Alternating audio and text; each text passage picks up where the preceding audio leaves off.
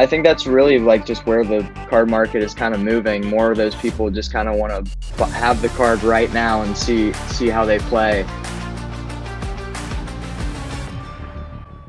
Welcome back, everyone, to the Slabstox FC show. My name is Aaron, your host. Today, I am joined by Cole. Cole, so, thanks so much for joining me.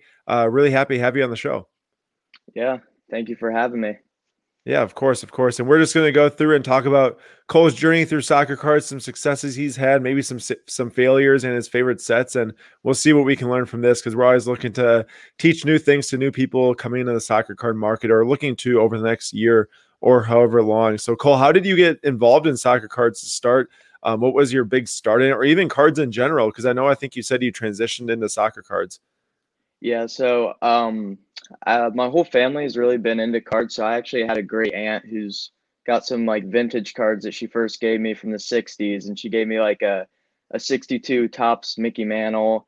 And, you know, that kind of got me started. And I, I really got into it, especially when I was kind of around the age of like 10 or 12 when uh, uh, baseball card shows were really popular. I know uh, it's kind of hard now with COVID for those to be as big as they were, but yeah. Um, I just remember growing up, going to the going up to Cleveland from here in Columbus, where I'm at, and going to the card shows. And then uh, that was mostly baseball cards back then because it's really all I was given by my family members and things like that. So later, uh, I got into soccer around 2015. I played. Uh, I started playing FIFA like a lot of other people. Um, I also, you know, had season tickets to the Columbus Crew, which is right near me and uh, yeah. I think from there that that kind of just grew grew from there for sure. Like just getting more into soccer cards, and right now I kind of have a mix. I'm into basketball, baseball, and soccer, but I think soccer right now is almost like the easiest if like for those people that are looking for like the short flip or some to get in with like not very much investment. I think there's a lot of options in that aspect. Yeah, that's funny that you're you're from Columbus and go to Columbus Crew games because Tyler Treadway, one of our past uh, features here on Slabstox FC. He actually has season tickets as well and goes oh, to Columbus Crew games. So that's funny that have a second person now that does that. Do you go to Card Collector 2 shop at all since you're from Columbus? No, so I've been trying to get over there. Like I've I've been telling like me and all my I'm getting my friends into cards too, and I think a lot of like people my age, like kind of college age, are jumping back into it just for something to kind of have fun with. I I have buddies who kind of just gamble on it. They literally will you know just buy a player. And there's plenty of people like that but i'm not that person you know i'm gonna mm-hmm. i'm gonna buy a card that like for me i think it's buying cards that you like and finding a balance between like you know is it a good investment and like do you actually like the card? Do you actually enjoy it? You know you want to collect while also trying to invest. You don't well even not even just straight collecting but just you know being involved in what you enjoy is the most important thing with cards is you gotta be able to sustain that. You have to be able to sustain right. it going forward Right. And like those those windows of kind of like if you want to get into flipping them, the amount of knowledge that you need to acquire, you know, that's hours and hours of research to find that right time to sell. Like I know um with Serge Gnabry, I don't know if you know him for Bayern Munich. I'm sure you yeah. know who he is.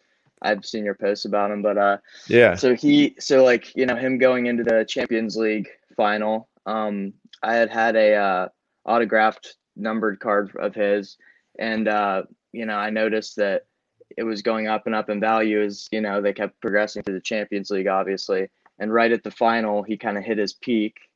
And uh, I sold off. I sold it off. I was just like, you know, it's too big of an investment for me. Gonna move on to smaller stuff.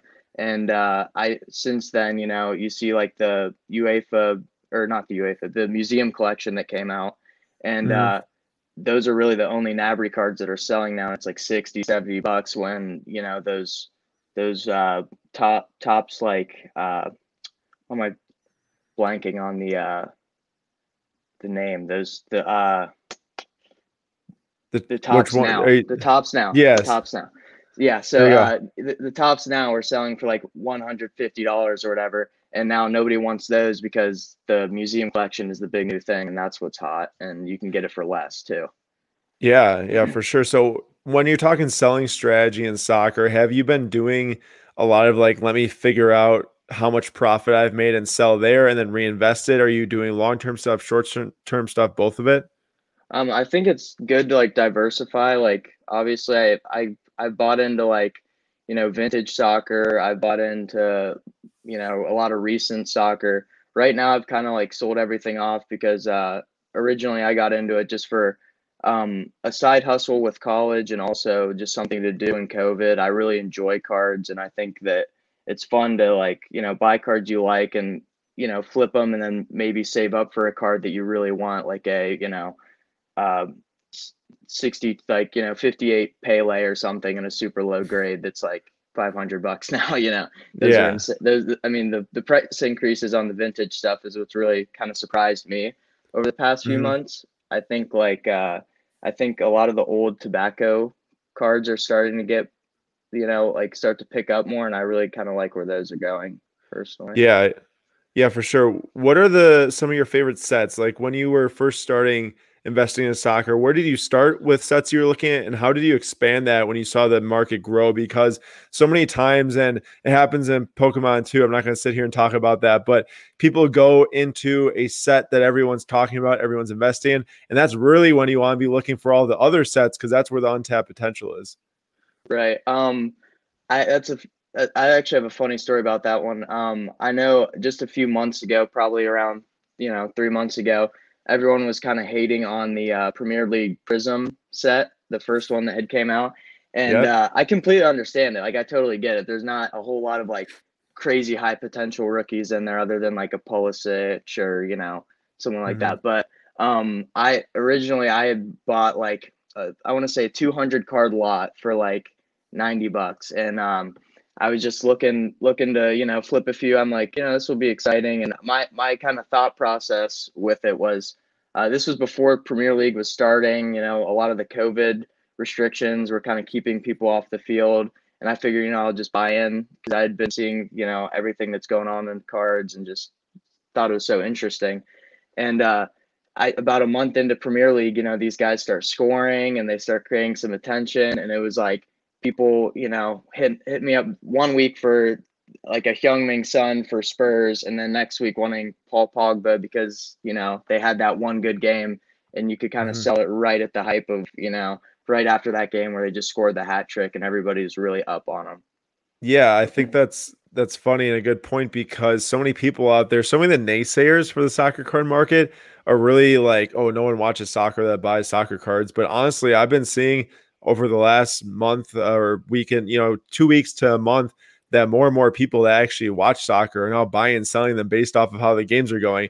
You know, back at the end of the summer, we saw so much of let me just get into the bigger guys and the young rookie investments that are really well known. But now it's so much like what's going on actually in the performance and in the market. Right. And I, I got in with like a super low budget too. So I think like kind of finding those like slept on sets, maybe not not even slept on, but just the less popular ones, and trying to just see which cards could maybe see a jump in the future based on a performance or you know a tournament. I know I know you say like a lot of these cards, you know, are kind of um, almost going to reach their height at like the Euros or the World Cup, and I think like looking looking like in the far future, those are the things you should look towards investing in. And like mm-hmm now I found the most successful thing is kind of just finding those little flips that you can make to save up for those bigger cards.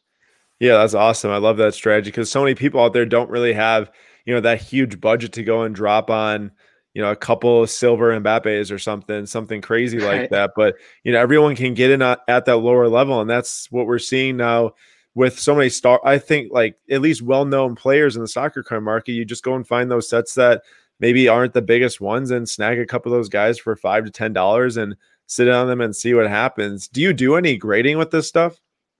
Um, so I've I just sent off my first ever PSA order not too long ago, but it's mostly just for uh, baseball cards. I have like a few um Ja Morants and things like that that I just threw in there. But uh for the most part, I just kind of buy and flip raw for for that's kind of what's been working for me the past month or two. I I originally got into it again around four months ago. So I had a lot of previous knowledge. I kind of knew what I was doing when I got into it, but I didn't quite recognize, I guess, how how much different the market is than it was, you know, when I was a kid. You know, it was yeah. it was a lot more. I mean, it was just mm. it's a lot crazier now and hard to work around for sure. Yeah, there's just so many different factors going on, and you really got to be on top of your game. Otherwise, you might, you know, miss a step. And that's really interesting that you that you're only doing raw flipping, which is nice to hear someone have success with that. Because I think, you know, myself included, and here at Slabstox, we talk so much about the grading aspect and how important it is. But it's also nice to hear stories of people that can just flip raw cards, keep their expenses low, um, get those cards in and sell them. You know, within the time of playing and everything. Have you seen injuries or COVID absentees in soccer affect your portfolio or what you're doing buying and selling? Because I feel like in the last two weeks, most of the buzz around soccer has been around industry or injuries and people missing time. Yeah, um, actually, it's it's helped a few of my cards in a certain sense. Like you have um, Bayern, like I invest a lot in obviously cards I like. How I was saying, I think people should invest in cards that they like, and that even if you know the whole market were to tank, you should still enjoy the cards that you have. You shouldn't yeah, be left 100%. with what you feel. What you feel is nothing. You know. Yeah. So um, I I'm a big Bayern Munich fan. I've uh, been to their stadium before. I've traveled to Germany, so I, I have a huge connection to them, and I also love Arsenal. So with them at least, um, I bought a lot of uh, Lucas Hernandez cards for Bayern just because they were super low budget. They were like a dollar a piece, and I, I bought like twenty of them, and uh, Alphonso Davies gets injured, and now uh, you see Lucas Hernandez getting more time. And his cars haven't seen a huge increase or anything, but it's definitely been at least a couple bucks here and a couple bucks there for like the the silver refractors and things like that, just because he's getting more playing time. So I think it's weird to see uh, like some of the almost like the micro adjustments the market makes when just something as little as an injury happens. Yeah, yeah, for sure. Definitely agree with that. How do you how do you determine you're buying like by league? Do you, like do you are there some leagues that you completely discount? Do you kind of just focus on Champions League players? Do you do you look at other factors? Like what's what what is it with the leagues because it's so different than like NBA and NFL, of course. Yeah, um I like to focus on what I know. So like um obviously I was kind of on the whole baseball thing when I was younger. And uh, with soccer, at least, I'm kind of looking at like Premier League. Premier League is huge. I, I've kind of noticed that uh, some of my friends and people around me they're more into the Premier League because it's more televised and uh, mm-hmm. you know it gets to more it gets to more of an audience. So I, I like sticking to things like Premier League, but I also will move outside kind of that realm. Um, I like I like the the Bayern Munich type teams, the big Champions League teams. Um, I think there's a ton of potential in the future for a lot of the just nationality cards for like the uh, for the World Cup, especially. I mean, especially when it's going to be in America too. I mean, there's going to be a lot of buzz around that for sure. Yeah, that's crazy. That's crazy for sure. Have you done any uh, U.S. men's national team investing at all? Uh, just a little bit of like Weston McKennie, nothing crazy. I kind of bought into the hype on that one. Like we all make mistakes here and there for sure. Yeah. I know, I know on a lot of my uh, basketball card investments, they haven't all panned out. Like, um, I know like I I really liked uh, the Shaq rookie cards, so I bought a couple mm-hmm. extra to see, you know, maybe this card will go up here and there, and you know that card might, you know, go up crazy in the future. Who knows? But you know, for the moment, he's kind of sat low since then, and you know that all happens when you're buying and trying to flip cards and you know buying multiples of something. You definitely yeah, always win if anyone's 100% on your investments like 100% of the ones you're right on i yeah. want to meet you because i've never right. You know, everyone makes mistakes it doesn't matter who you are and actually funny enough um, ryan card collector 2 the shop i was talking about earlier he just mm-hmm. posted mm-hmm. something on instagram today about buying nathan peterman right before he like threw that five interception game back like two or three years ago and he was saying like he loaded up huge, like super ready to see what he does. And that's, of course, a failed investment. 95% of the values lost or more in that one from that yeah. time until now. So even some of the biggest people out there uh, make mistakes. I've made my fair share of mistakes too. Um, even yeah. recently, even with buying some Pokemon stuff that I didn't do my due diligence on in condition or whatever. And there's just so many mistakes that can be made, but that's so important that you learn from those mistakes too. So yeah. speaking about failures, you know, how do you take maybe the, the cards that you fail on. Like let's say that a card that you have lost 50% of the value from the time you bought it until now. What's your game plan with that? How do you have an action plan? Because i think that's so much that you need to do when you see those things is not to like oh let me forget about that but let me actually like make a plan so i can either reinvest it or hold it for the long term. Yeah and that's uh that's definitely a good question because i've been trying to move more and more out of like the quick flip kind of stuff. And I that's why I really like vintage right now because it's more like, you know, there's so much less of it out there. You know, you can't get that. Um, I, I just bought like a, a, a 1938 Wyatt and Churchman and like a PSA 9. And he's not the most known player, but there's only, you know, a select few of those cards out there. And, you know, he, he plays for Manchester City, which is a big club. And, you know, just certain things I look for on like the super vintage stuff. Um, I think just trying to find something that's a little bit more like stable if you're trying to like keep your money.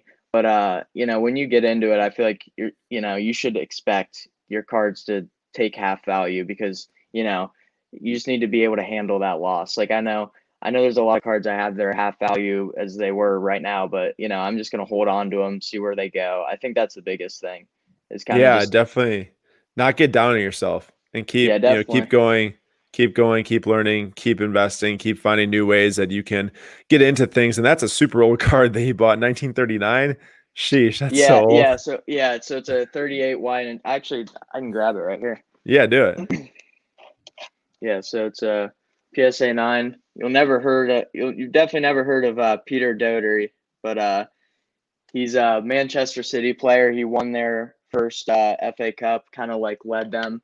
So I think like a lot of the cool stuff to do is kind of research the old vintage stuff. Like I know that uh, there's a ton of potential. Like if you look at the the game like FIFA, a lot of the um, like icons or legend cards on there create a ton of buzz. And like even if a you know a really old legend were to be brought onto that game, like I know uh, Lev Yashin was uh, put into the game a few years ago. Like players like him, it gives them more of a, a name globally and definitely can bring up you know more potential value and things like that. Yeah, and I think it's so important because I think that there's such an untapped side of it between FIFA and card market. I mean, there's so much crossover there that's just one's digital and you play a video game, one you invest and can sell them. Like, you know, you right. said you were big into FIFA starting like five years ago is when you started getting into FIFA. How do you see that crossover playing on in the future? Do you ever see there being some type of correlation between what the FIFA market's doing and what the card market's doing? Yeah, I mean, I think it's all everything's moving more digital. Obviously, I mean, I'm sure COVID ha- plays a part in that for the card market at least, but I think that we've seen, you know, people like you be able to create something out of that and uh, make something where people can kind of just not have to go to their local card shop or maybe not even have to go to the, you know, the meetups or things like that and be able to kind of just track the market at home and use, you know, use tools that people have created with different technology to kind of help them. And I think that like moving forward, like there's there's plenty of people and uh that I think would be more than interested in jumping from you know FIFA cards to real cards when they're older and they don't have you know they want something more material and that's going to hold value because I see people dump hundreds of dollars into the game you know when they could be yeah you know putting a couple hundred dollars into cards and you know at least having something in their hand to to value Yeah, and even like future value past a year of playing the game until you get the new one, pay another 60 to 70 dollars to get the new game and then more money into the game that you're not going to get back out ever. So I can definitely see if there was some type of way to easily uh, enlighten or bring knowledge to or information to those people, I'm sure it could get crazy really fast, or at least a lot of people interested who actually has have interest in the sport, the players and how they're performing and the games, which is really important in my mind. Is that something you see important too? Is building on the future for soccer is through the European connection and even even people in America, they actually really follow the sport and want to get involved in players that they watch on TV because that's such a big thing for myself with basketball cards. When I were to when, if I were to you know collect some basketball cards, I want to watch that guy. I want to you know cheer him on as he's exactly. playing. Yeah, exactly. I, I I think there's a huge potential for that. Like, I mean, I think that's really like just where the card market is kind of moving. More of those people just kind of want to have the card right now and see see how they play and I mean, like, you definitely see that where you can go and buy, you know, a hundred year old card for the same price as, you know, a card that just came out this year that has right. five other versions, you know. And uh, mm-hmm. I think that's kind of where my interest has moved. Is like I I really do like the new flashy things, but I think you really can't go wrong investment wise with something that's older, more rare, and overall just kind of has more uh, popularity in the long run. Like I know a lot of the people in the uh, soccer chat all you know like to go talk vintage and things like that. So Yeah, and really important is for yourself when you're talking about flipping raw cards is using your your flipping successes to fund those longer term buys. And I'm sure that's what you're doing over there with picking up Yeah. some of those vintage ones. You're using that newer stuff to accelerate your older stuff, long term investments. Really, really cool. Nice job. Yeah. Yeah, I think I think that's just kind of what I'm having fun with at the moment. Just kind of seeing how far I can get to with the uh with the flipping. See see if I can maybe get a uh Messi RPA or something like that. like something ridiculous like uh I don't know. We'll see. Yeah, that's awesome. Hey, that's how you do it. That's how I was able to do it too. And it's it's really a blast. And you know, I appreciate you joining the show. Is there anything you want to leave for new soccer buyers or people looking to get into soccer they can use in their daily soccer buying and selling? Um, I think just start start low. Don't put too much money into it, and uh, just kind of test the waters. Just kind of see figure things out for a while. Um, the best way to kind of figure it out is learn from the wins and the losses. So that's probably what I'd Yeah. say. Hundred percent. Thank you so much, Cole, for joining the Slab Slabstox FC show. We're really excited to have you. Really glad that we could get this word out there about buying on a budget because you know we don't want people to have to think that they gotta dump their savings into soccer cards, but we want people to to build up and grow long term with us. So thank you so much for joining, Cole. Thank you. Thank you for having me.